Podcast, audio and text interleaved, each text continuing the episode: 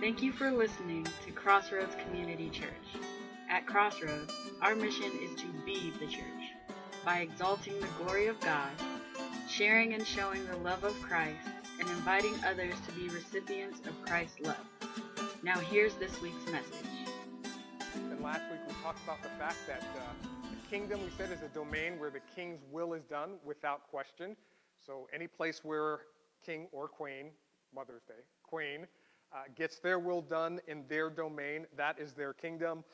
And we said, we even looked at the verse where Jesus says, the Lord's Prayer, that we're supposed to pray that his will be done on earth just like it's done in heaven. Because God's kingdom, we tend to think, yeah, it's only in heaven, but his kingdom is all-encompassing. And so we, as the church, are supposed to be a representation of what God's kingdom looks like when we love one another, the way we treat one another, when we share with one another, when we look at each other and say, despite our differences, we're still going to care for one another and support one another. That's what it looks like in God's kingdom, and we are the only representation of that that people outside of God's kingdom are going to see. And these two books, First and Second Samuel, a lot of history, but also a lot of relevance, and we're going to see that. But they talk about the fact that God is looking for a human king, because as we said last week, nation of Israel said, we don't want God as our king. We want a human as our king. So they'll go through and they're looking for a human king, and God is looking for someone who can do what he was supposed to do, which is lead the nation of Israel. And normally when we go through, I give you a lot of background about the book so you can see that it's still relevant. It's not just some obscure piece of ancient literature that has no ties to us. It's actually very relevant to us today in our lives. And I'm going to do that in a minute, but first we're going to jump right into a couple of verses, and then I'll give you some background. So if you have a Bible, open it up to First or Second Samuel. If you don't have one, there should be one under the chair to the left or right of you somewhere. And First and Second Samuel, First Samuel, should say, we'll get to Second Samuel in time. First Samuel, I think it's the 8th or 9th book in the Bible, or do what I like to do a lot, turn to the table of contents. It'll take you right there. It's right after the book of Ruth, and in 1 Samuel chapter 1, and we're going to do a lot of reading, but it's significant, and I'll show you why. 1 Samuel chapter 1, verse 1, it says, there was a certain man from Ramathaim, a Zophite, from the hill country of Ephraim, whose name was Elkanah, son of Jeroham, the son of Elihu, the son of Tohu, the son of Zuph, an Ephraimite. He had two wives, one was called Hannah, and the other called Peninnah, or Peninnah. Peninnah had children, Hannah had none. First and foremost, a lot of people look at all the names, weird places, weird things, not relevant to us, close the book and say, I'm done, jump to the New Testament. Makes sense. However, there's a reason why it's listed there, because even though we can't go and look, I mean, we could, again, if you've watched all those, like, happened again last night, fell asleep with the TV on, woke up, and I think it was, I don't know, some famous person was going through their ancestry of here's where they are. And this is people would look and say, oh yeah, and kid you not, it happens all the time whenever I go out with Gary, whenever I go out with Gary and we bump into someone, one of his first things is, am I related to you? And they start talking about their family history. Oh, well, I'm the son of this, I'm the son of that. Oh yeah, my grandmother, your grandma, blah, blah, blah. All that happens, and this is the same thing. People would look and say, even though it was a few generations later, yes, I know that person, I know that family, so I know that this book is real. It's not just some ancient document that has no significance. There are real people, real places, because they would look and say, oh yeah, my grandmother used to live in that town, she knows so-and-so, all right? Also, even though it lists where, you know, this guy, Elkanah had two wives. That's not the Bible saying that's what we're supposed to do. That's the Bible recording what happened. But as we're about to read, that's not God's plan. Because in verse 3, it says, year after year, he went up from his town to worship and sacrifice to the Lord Almighty at Shiloh. That's where the temple was. Hophni and Phinehas, two sons of Eli, were priests. Eli was the high priest. Hophni and Phinehas were not just TV characters. They were priests of God. And whenever the day came for Elkanah to sacrifice, he would give portions of meat to his wife, Peninnah, and to all her sons and daughters. But to Hannah, he gave a double portion, which would be like giving an extra blessing, because he loved her and the Lord had closed her womb. And because the Lord had closed her womb, and this is why God is not a fan of, the multi-wife setting. Because the Lord had closed her womb, her rival kept provoking her in order to irritate her. And that word rival means an adversary or an opponent. And we all know that if you're in the same family, it doesn't help to have one person working against the other person. That doesn't help the family. So God's idea isn't that, hey, there's going to be this guy and two wives or three wives or four wives or seven wives or, in Solomon's case, 1,000. Not even going to go there. But that they would be one man, one woman, and they devote their love and attention to each other. Because this is the same thing that happened, and I'm going to jump back. Keep your finger there, or if you want to go to Genesis, with Abraham, because Abraham had been living in Cana for 10 years. Sarai, who's Sarah, we know Sarah, Sarai, his wife, took her Egyptian slave Hagar and gave her to her husband to be his wife. Because God had said, I'm going to give you guys a child. And the pain of not having a child for a lot of people, hard to bear. So Sarah said, hey, I'm going to give you my handmaiden, and she's going to be your wife, and then her child will be mine. But then what happened was he slept with Hagar. She conceived. When she knew she was pregnant, she began to despise her mistress. In other words, I'm the one that's having the child, so I should be, kind of higher up than you. But then here's the response. Sarah said to Abraham, you're responsible for the wrong I am suffering. She put my slave in your arms, and now that she knows she is pregnant, she despises me. May the Lord judge between you and me. Your slave is in your hands, Abraham said. Do with her whatever you think best. And then she mistreated her, and she ran away. So again, this is supposed to be a family unit, and when the family unit is kind of like divided, it doesn't work.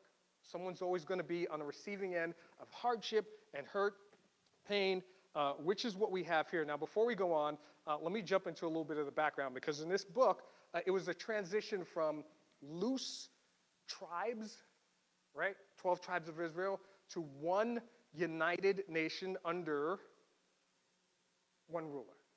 It's supposed to be under God. But initially, we're going to read it's under Saul, then it's under David. And what ends up happening is that God says, hey, I'm trying to take you guys from these 12 separate things, which is kind of like what God wants, but these 12 separate nations and tribes into one united kingdom, which is what God wants. Everyone under one rule, everyone under one house. It was originally written by Samuel, but later parts of it were believed to be written by Abiathar the priest, because a lot of this takes place after Samuel dies. And Samuel, in First Chronicles 29, is recorded as a seer. And it talks about the events of David's reign from beginning to end are written in the records of Samuel the seer. And that's this record. That's this book, First Samuel. And we'll read in a couple of weeks where he's referred to by everyone as a seer. And the tribal aspect that they were kind of separated, God's like, hey, that's great, but there's a lot of animosity between the tribes instead of unity between the tribes. Although from God's perspective, if all the tribes had worked, right, and each one was looking at God as king, it would be great, because God's idea is there's going to be all these nations, each nation looking as God as king.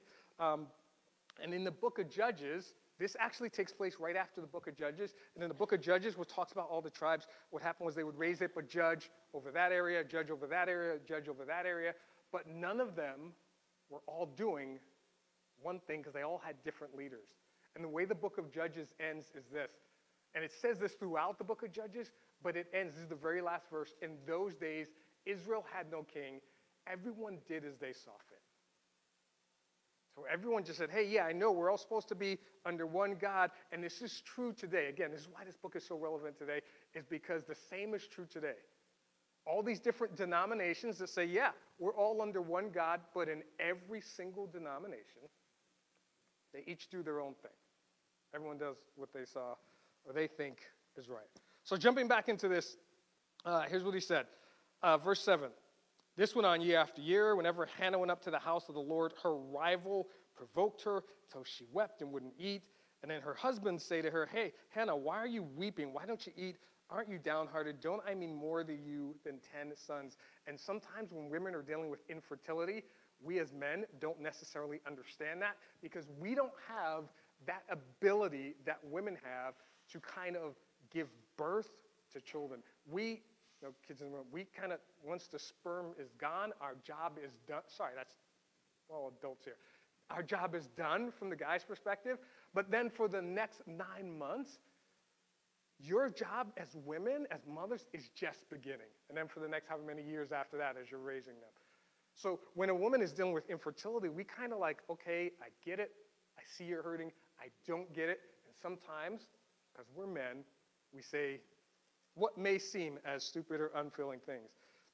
Verse 9, once they had finished eating and drinking, Hannah stood up. Eli the priest was sitting on a chair, and this is where she begins praying. In verse 10, in bitterness of soul, she wept and prayed to the Lord and made a vow saying, "O Lord Almighty." That phrase, Lord Almighty, is not El Shaddai. It's actually Lord of hosts. It's the word Sava. So, O Lord of hosts, and that word Lord of hosts literally means the Lord of hosts, Lord of battle, but also the Lord of the appointed time, which we're going to see why that's relevant in a minute.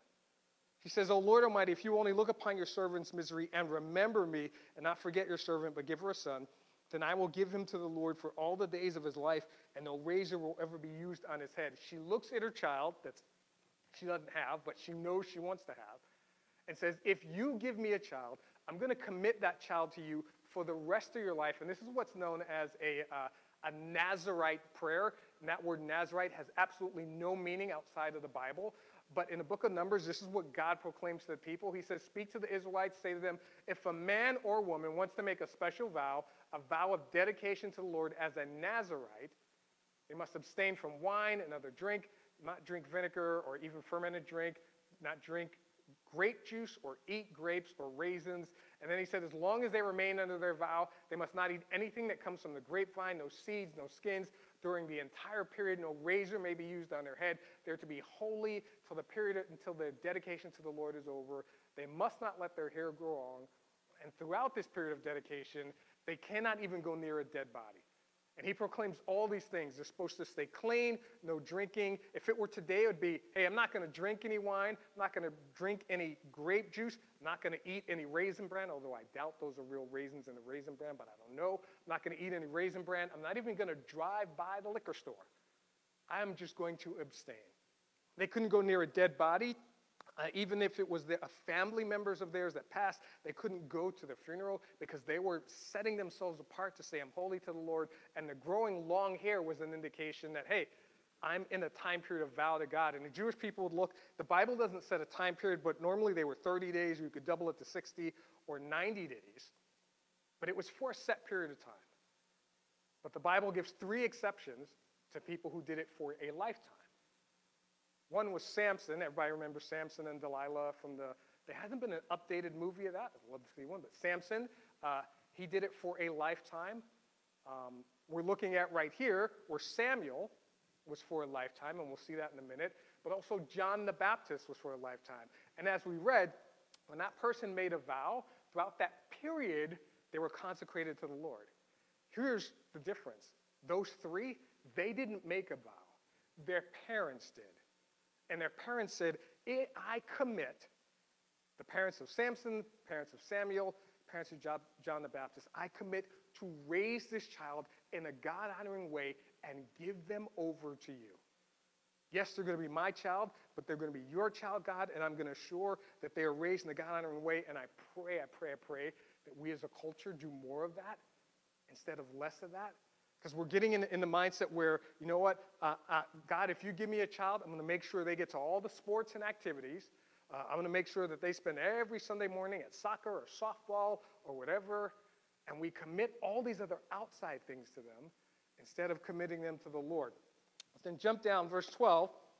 As she kept on praying, he observed her mouth, and it looked to him like she was drunk. And in verse 15, she says, "Not so, Lord. I'm a woman who is deeply troubled.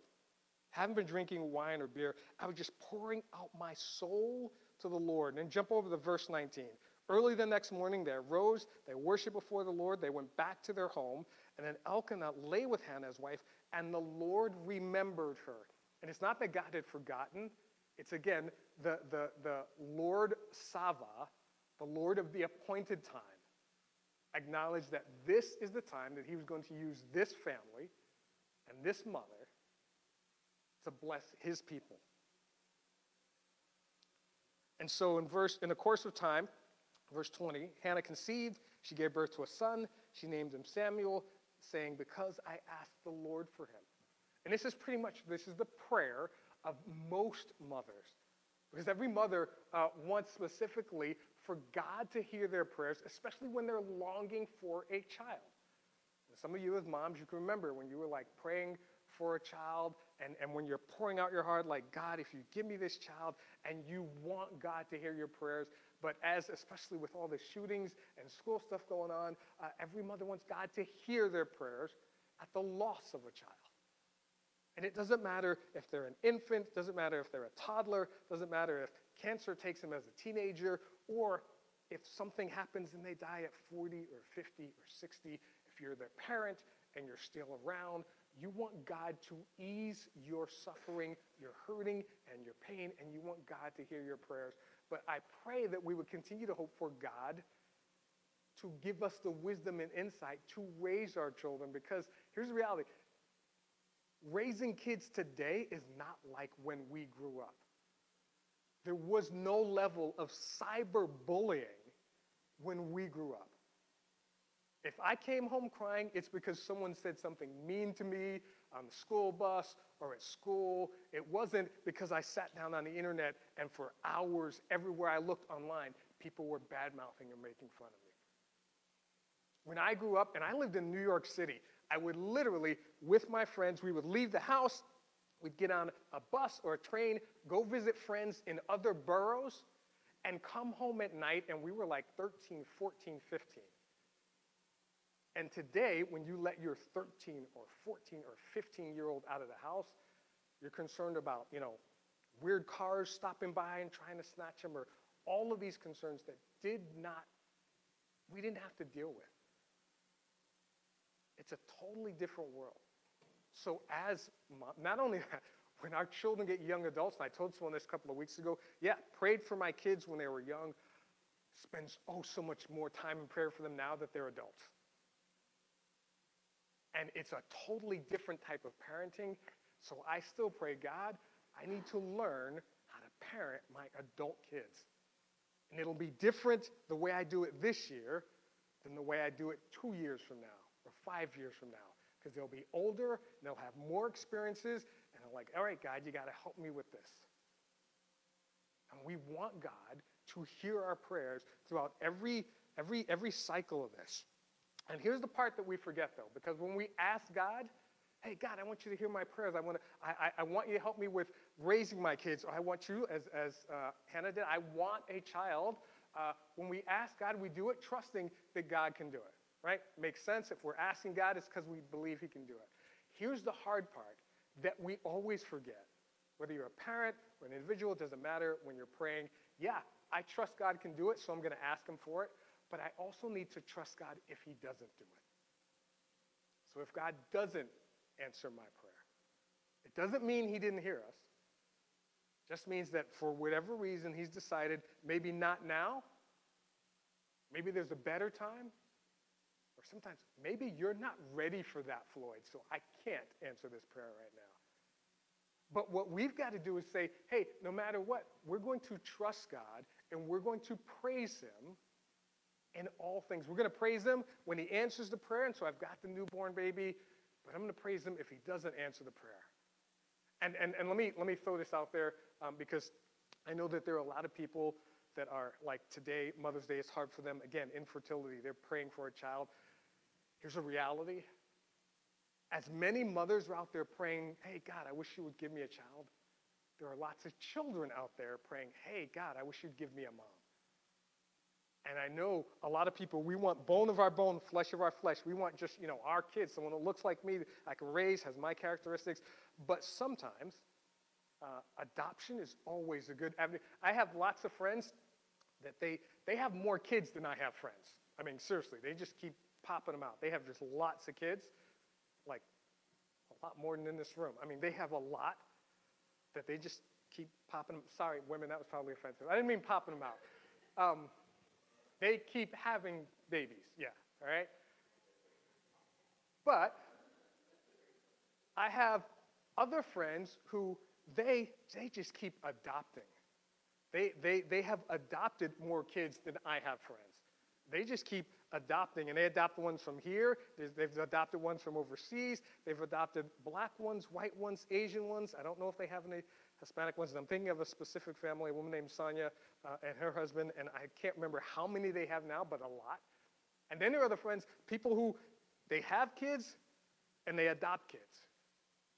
And it's not a, it's just, hey, if God's given me the resource to be able to do that and expand my family and share my love and his goodness and blessings with people, and they keep doing it, and then they go a step further and bring in some dogs. I mean, they just all out.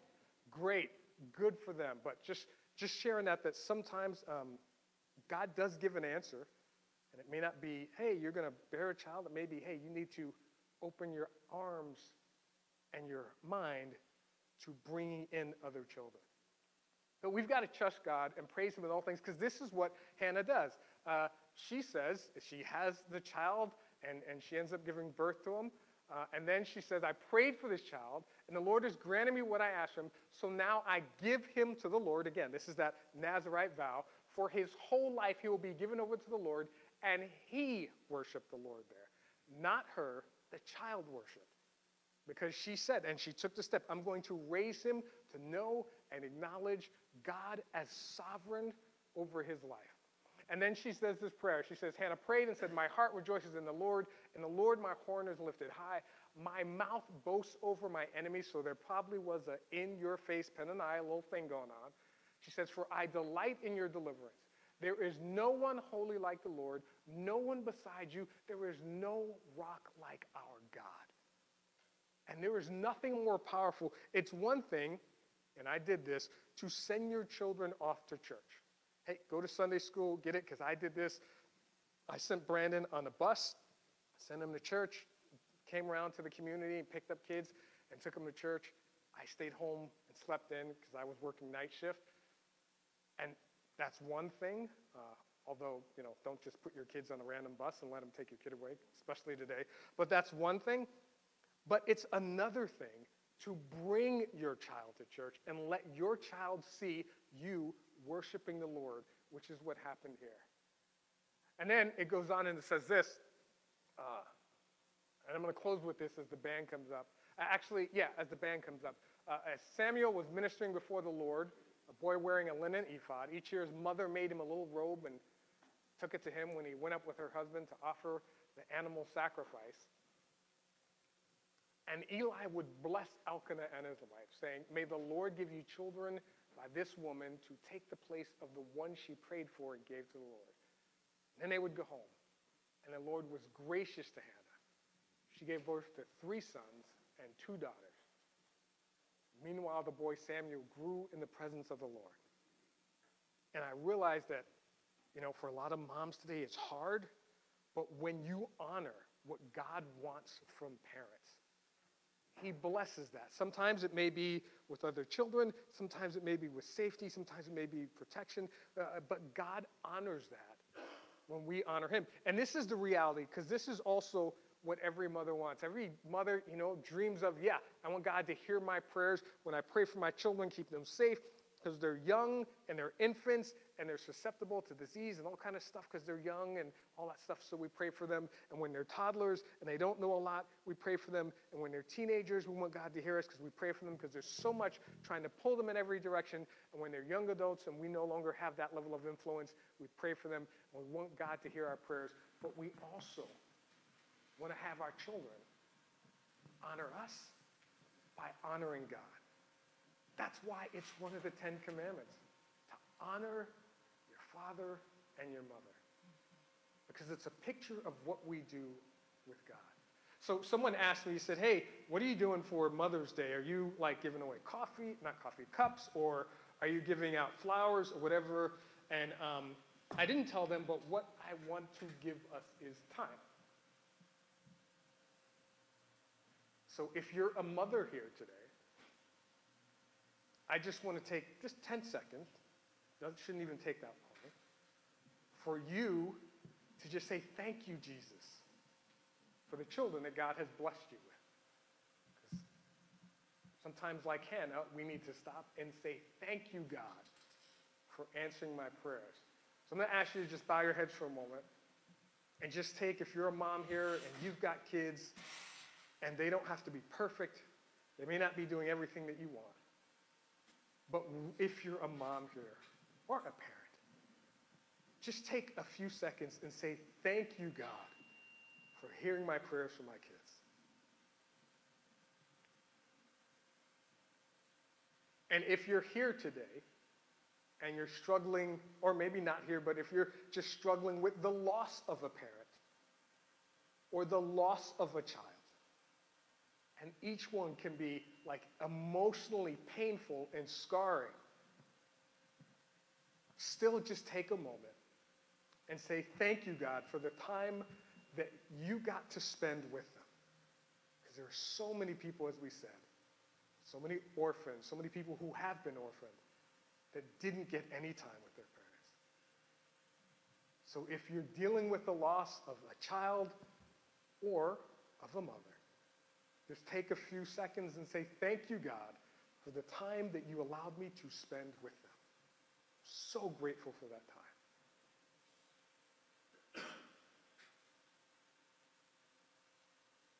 And for all of us here today, for just all of those relatives, the fathers, the mothers, the children that God has put into our life, who spoke to us about God's kingdom and were influential and bringing us into his kingdom and sharing his love and his goodness and grace with us. Would you just take a moment and say, thank you, God, for that mother, that father, that cousin, that son, whoever it was.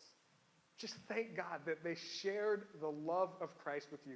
Just take a moment and say thank you.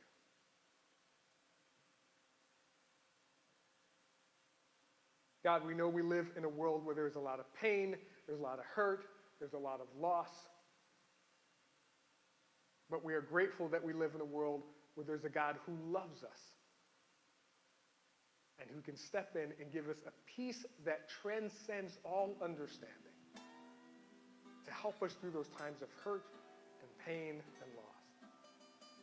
But we also are grateful that there's a God who loves us enough that he invites us all to be a part of his family, to be his children, to sit at his table and experience his love and his grace for all eternity. We pray this in Jesus' name. Amen.